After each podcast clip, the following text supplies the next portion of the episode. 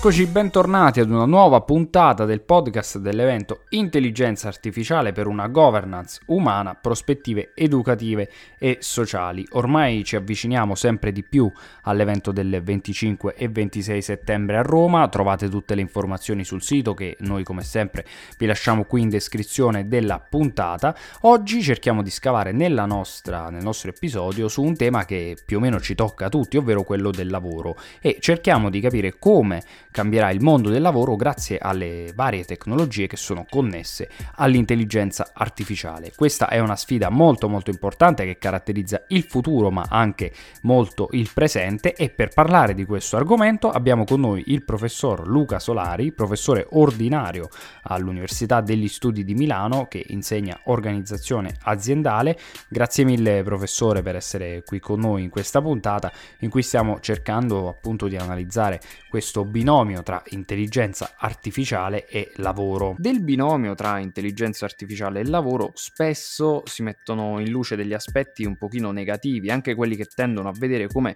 eh, queste tecnologie possano essere un rimpiazzo al lavoro, diciamo così, umano. Per cercare di cambiare un pochino questa narrazione, cominciamo la nostra intervista e la prima cosa che le chiedo, quali sono i, gli aspetti positivi di questa integrazione tra intelligenza artificiale e lavoro? Un po' come tutta la tecnologia, essa rappresenta di fatto, eh, secondo alcune teorie, penso a quella di Galen sulla filosofia dell'antropologia, rappresenta appunto un'estensione dell'uomo e quindi rappresenta anche lo strumento attraverso il quale noi siamo stati in grado e continuiamo ad essere in grado di svolgere attività che altrimenti fisicamente e cognitivamente ci sarebbero risultate impossibili. L'intelligenza artificiale ha esattamente lo, lo stesso ruolo e quindi dal mio punto di vista è importante evidenziare il fatto che essa sarà almeno in una prima fase, forse sì, in parte sostitutiva di alcune attività, ma il suo significato vero sarà quello di lavorare in collaborazione con l'attore umano.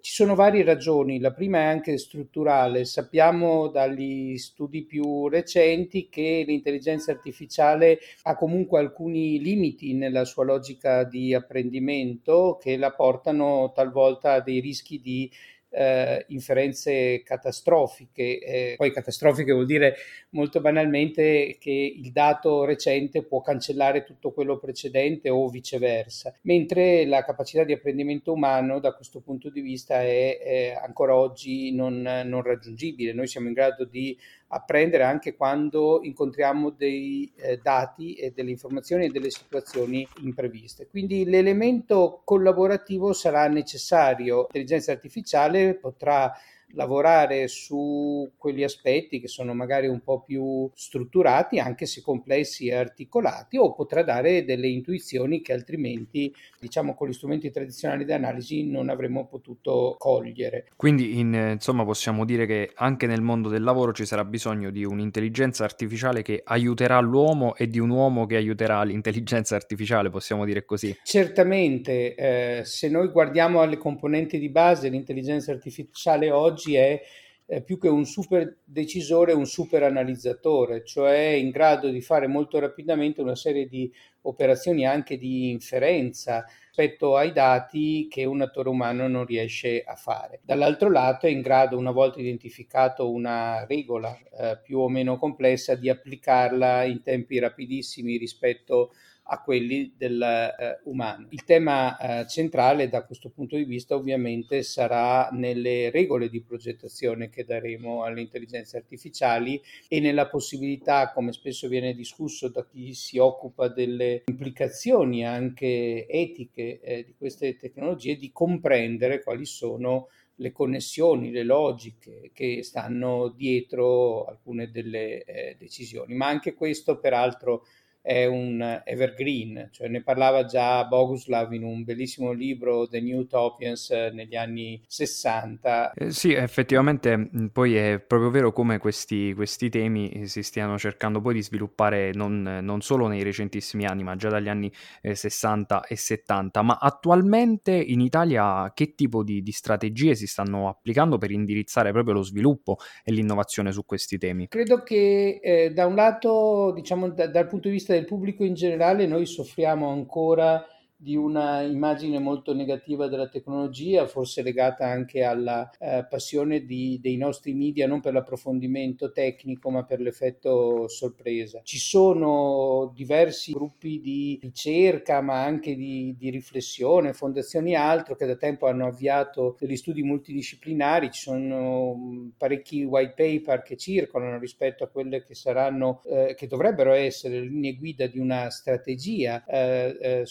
sull'intelligenza artificiale, abbiamo centri di ricerca e dipartimenti anche all'avanguardia, tuttavia eh, come purtroppo accade sempre, lo stiamo vedendo anche in questo periodo nella gestione delle ricerche dei dati eh, sul Covid-19, la capacità di fare sistema come sempre poco presente, quindi non abbiamo una strategia eh, dell'intelligenza artificiale come paese, l'Europa è ancora troppo timida nello svilupparne una, una propria, poi anche su questo noi eh, facciamo fatica a gestire i tavoli nei quali dobbiamo sedere in Europa e quindi purtroppo corriamo il rischio come sempre di avere grandi interpreti individuali o di piccolo gruppo ma non una capacità di fare quella massa che sarebbe necessaria. Ecco, e allora in che modo si può proprio favorire questo dialogo eh, tra pubblico e privato nello sviluppare delle strategie su, su, questi, su queste tematiche e su queste tecnologie? Eh, noi soffriamo di, una, mm, credo, di, di, di, due mali profondi nella nostra azione politica in generale, ma soprattutto sul tema della tecnologia.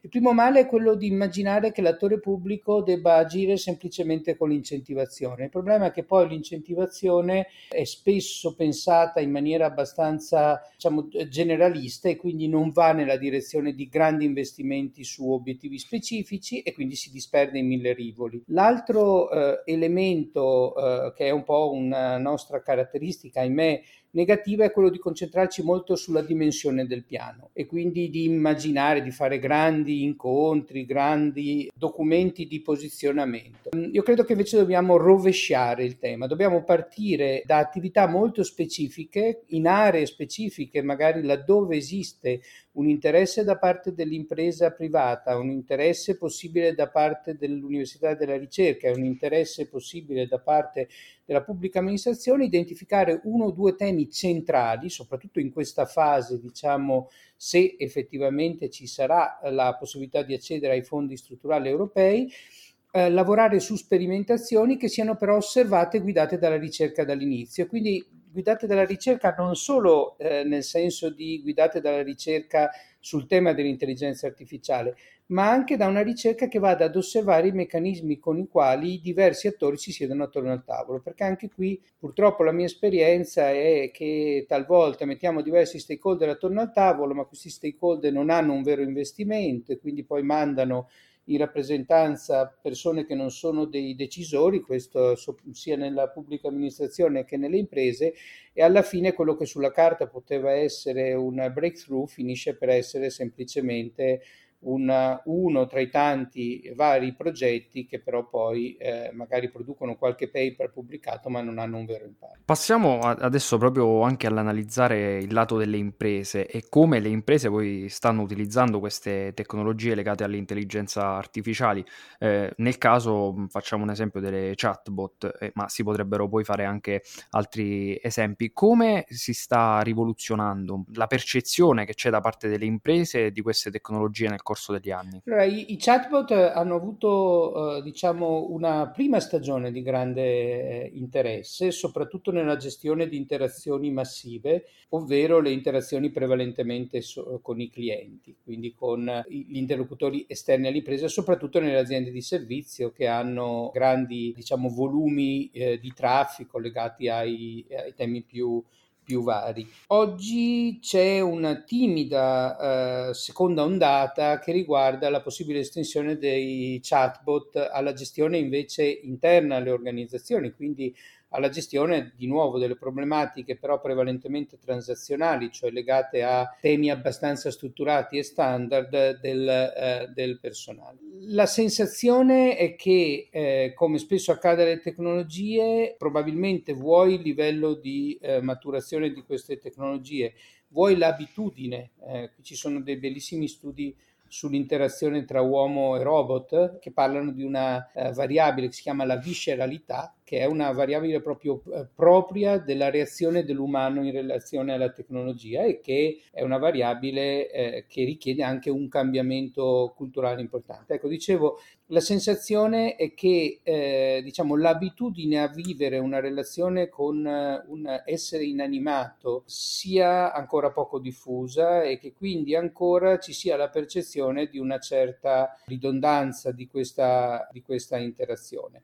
Dal lato invece proprio diciamo così strategico, quali sono attualmente le difficoltà che le imprese stanno trovando proprio nell'integrare tutto questo tipo di tecnologie, quindi non solo poi le chatbot? Allora, eh, da un lato eh, c'è proprio, io credo, un tema di arretratezza culturale dei vertici delle organizzazioni. In alcuni settori questo deriva dal fatto che questi vertici sono proprio... Eh, strutturalmente abituati a un ruolo che è molto diverso da quello di chi guarda l'innovazione, penso a tutto il settore bancario assicurativo. E non ne faccio un tema anagrafico, eh, perché certo il tema anagrafico può rappresentare in alcuni casi una barriera, ma non è necessariamente che sia quello il tema. Il tema vero è che se la managerialità e la gestione viene pensata solo nella dimensione dell'efficientamento dei processi, nella riduzione dei costi o nelle operazioni eh, diciamo a mercato e non nella coltivare effettivamente la trasformazione interna dell'organizzazione, è chiaro che questo fa sì che tecnologie potenzialmente eh, trasformative non vengano sfruttate. Un secondo elemento è eh, sempre un po' collegato a questo, è la scarsa eh, presenza di competenze tecnologiche in senso lato, quindi non sto parlando dei Chief Information Officer che pure molte volte non hanno la sensibilità per questo tipo di nuove, di nuove tecnologie,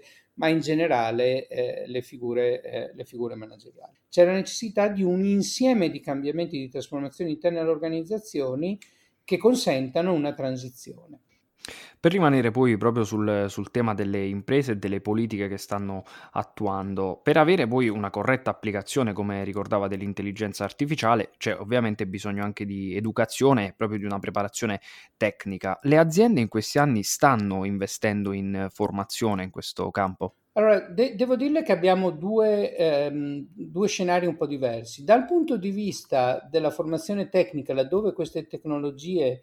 o almeno alcune di queste tecnologie vengono ad essere integrate, sì, certamente, cioè eh, penso soprattutto alle realtà di manufacturing con eh, la cosiddetta Industry 4.0, cioè c'è eh, sicuramente una maggiore attenzione e spero che ci sarà sempre più un'attenzione alla dimensione della formazione tecnica, che non vuol dire addestramento, vuol dire proprio formazione all'utilizzo di tecnologie e eh, all'utilizzo delle loro piene potenzialità. Sul fronte invece della formazione, diciamo, general, generale, quella manageriale di sviluppo e così via, purtroppo anche complici, mi permetto di dire, dei comportamenti, diciamo, non sempre del tutto corretti o deontologici per quanto mi riguarda da parte dei fornitori, abbiamo assistito a grandi investimenti su programmi molto generici di eh, formazione al digitale, estremamente costosi e molto lontani dall'esperienza lavorativa delle persone giorno per giorno. Eh, ci dovrebbe essere il coraggio di capire che fare i corsi in generale sull'utilizzo dei tool o sul futuro del digitale non è la risposta. Dobbiamo andare sui processi organizzativi specifici, capire quali tecnologie si utilizzano e lavorare lì anche in una logica di cerca e formazione e intervento per capire che cosa effettivamente serve si scambia molte volte la tecnologia per la risposta. Altro grande attore anche in questo campo che è poi la formazione è sicuramente l'università. Le università nel corso di questi anni come stanno dialogando con le imprese e quindi anche proprio in relazione a tutto quello che è il mercato? Allora, l'università è sempre stata bistrattata in questo paese, diciamo che ogni volta che c'era la necessità di recuperare finanza pubblica la si recuperava dall'università. Ricordo un governo di qualche tempo fa che pur di pagare eh, come dire, le integrazioni agli autotrasportatori decise di ridurre il fondo di finanziamento, dando prova di eh, evidente eh, lungimiranza, eh, non che altri che l'hanno seguito siano eh, stati migliori. Devo dire che eh, con tutte le difficoltà, con tutti i limiti, mi creda, io non sono assolutamente, ehm, come dire, tenero con l'università, la vivo dall'interno, da professore a tempo definito, quindi con la possibilità di lavorare formalmente anche su progetti esterni all'università e so quanto sia preda in realtà di un decentramento falso come tutti quelli che si fanno in Italia. Quasi tutto è ancora oggi definito dal Ministero e quindi non si capisce bene quale sia il concetto di autonomia dell'università. Però dicevo, nonostante tutto questo, temi come il trasferimento tecnologico e la cosiddetta terza missione stanno prendendo sempre più piede. Eh, questo è un processo generale, peraltro non riguarda solo l'Italia, cioè lo sviluppo della cosiddetta università impresa o impresa università, pensi a tutto il tema delle, delle start-up universitarie, degli spin-off, eh, ci sono certe università, soprattutto quelle private che erano già abituate, ci sono altre università pubbliche che si sono mosse molto bene in anticipo in quest'ambito, altre che hanno fatto un pochino più fatica. Però di fatto già oggi in tutte le aree in particolare collegate alla tecnologia eh, vediamo tantissime sperimentazioni con il mondo delle imprese eh, private. Di nuovo, purtroppo, mi, mi, mi, spiace dire che poi però eh, tutte queste sperimentazioni raramente trovano una regia, quindi sono molto figlie dell'imprenditorialità di alcuni eh, docenti che magari in passato avrebbero trovato le barricate dentro l'università, oggi non trovano più le barricate ma nemmeno trovano o raramente trovano una strategia integrata che supporti veramente questo tipo uh, di, uh, di, scelte. Quali sono poi a livello globale e internazionale eh, le nazioni che su questi temi si stanno muovendo in maniera migliore? Allora, eh, andando a guardare in particolare le ricerche sui brevetti in quest'ambito, emerge come eh, al di là della posizione storica degli Stati Uniti, sia la Cina di fatto nella sua aggregazione, ma anche in virtù del fatto che da loro il coordinamento come dire, è definito dal partito unico e quindi è anche relativamente più semplice eh, coordinarsi, eh, che ha, eh, hanno di fatto sono cresciute moltissimo. Abbiamo poi ovviamente anche il Giappone e l'Europa, anche qui con situazioni differenziate nei paesi europei. L'Italia da quel punto di vista non va male. Eh, parliamo di numero di brevetti nell'ambito delle tecnologie di intelligenza artificiale e quindi poi mh, bisognerebbe andare a guardare dentro perché magari uno può avere tanti brevetti ma non è detto che siano che siano significativi. Questo vale per tutti, eh, non solo per noi. Considerando la scala degli investimenti richiesti, è evidente un po' quello che accennavo prima, che sarebbe opportuno anche in questo campo, come in mille altri, abbandonare l'illusione sovranista sulla ricerca. Eh, dobbiamo necessariamente, se vogliamo avere un futuro, eh, associarsi in maniera molto forte al, al resto dell'Europa, altrimenti i colleghi che comunque, grazie alla validità complessiva del nostro sistema educativo, riescono a, do- a, sviluppare delle ricerche interessanti, semplicemente se ne andranno negli Stati Uniti, se ne andranno nel resto dell'Europa e noi sentiremo per l'ennesima volta alzarsi gli alti lai della politica sulla perdita dei cervelli. Se all'inizio dell'intervista ah, abbiamo iniziato anche parlando degli aspetti positivi, ora invece cerchiamo di guardare un pochino l'altro lato della, della medaglia e quali saranno allora i settori più, più a rischio anche in termini di perdita di posti di lavoro a causa di, dell'intelligenza artificiale, diciamo così. Le ricerche che noi abbiamo in generale sull'impatto delle tecnologie eh, sono ad oggi molto, molto deboli, nel senso che le cose, eh, le, le ricerche più affidabili, che sono quelle dell'OEC, OECD ipotizzano un eh, impatto su un 15%, se ricordo bene, delle eh, attività lavorative. Abbiamo poi una pletora di ricerche, diciamo, non scientifiche, prevalentemente di società di consulenza, che però si basano su un errore di, di fondo, eh, che è quello di chiedere eh, le opinioni delle persone. Ora, chiedere le opinioni delle persone non è sbagliato in generale, il problema è che chiedere le opinioni delle persone su qualche cosa che è trasformativo è strutturalmente sbagliato, perché nessuno di noi sa che cosa accadrà e soprattutto, a differenza di altre situazioni in cui il numero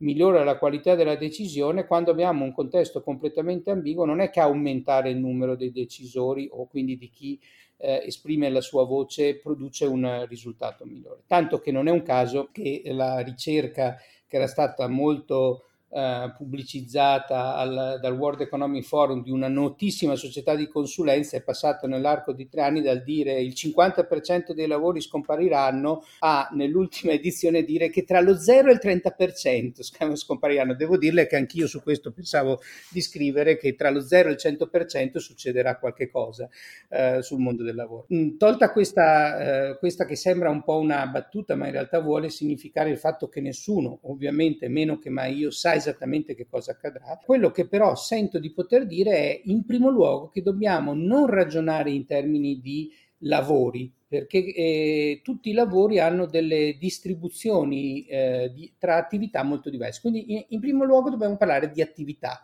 Poi è chiaro che se un lavoro ha per il 90% delle attività, diciamo, ripetitive basate semplicemente su degli algoritmi di comparazione, è chiaro che quel tipo di lavoro chiaramente è difficile che possa rimanere. Però ci possono essere tanti altri lavori, e qui torniamo al tema della collaborazione, dove magari il 20 o il 30% delle attività hanno queste caratteristiche, mentre il 70% non le hanno. Le faccio un esempio tratto dalle cose di cui mi occupo.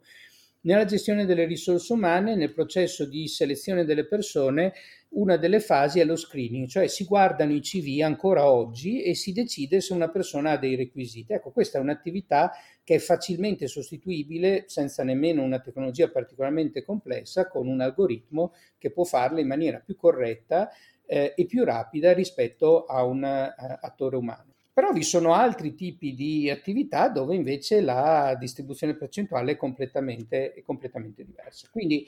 ehm, che cosa possiamo dire? Allora, eh, dal momento che l'intelligenza artificiale è eh, una forma diciamo, di meccanizzazione dei processi cognitivi, eh, sostanzialmente, ci dobbiamo aspettare che tutti quei lavori dove eh, applichiamo un'attività uh, di percezione di un dato, trasformazione di questo dato in informazione e applicazione di regole più o meno consolidate saranno sicuramente eh, destinati a cambiare radicalmente, addirittura a scomparire. Ci sarà poi una parte di lavori dove invece l'intelligenza artificiale contribuirà a quella capacità di trovare pattern diversi, dicevamo, cioè intuire elementi differenti. Ecco, lì ci sarà un'area di collaborazione, probabilmente avremo dei lavori differenti. In qualche modo mi viene da dire... Ehm,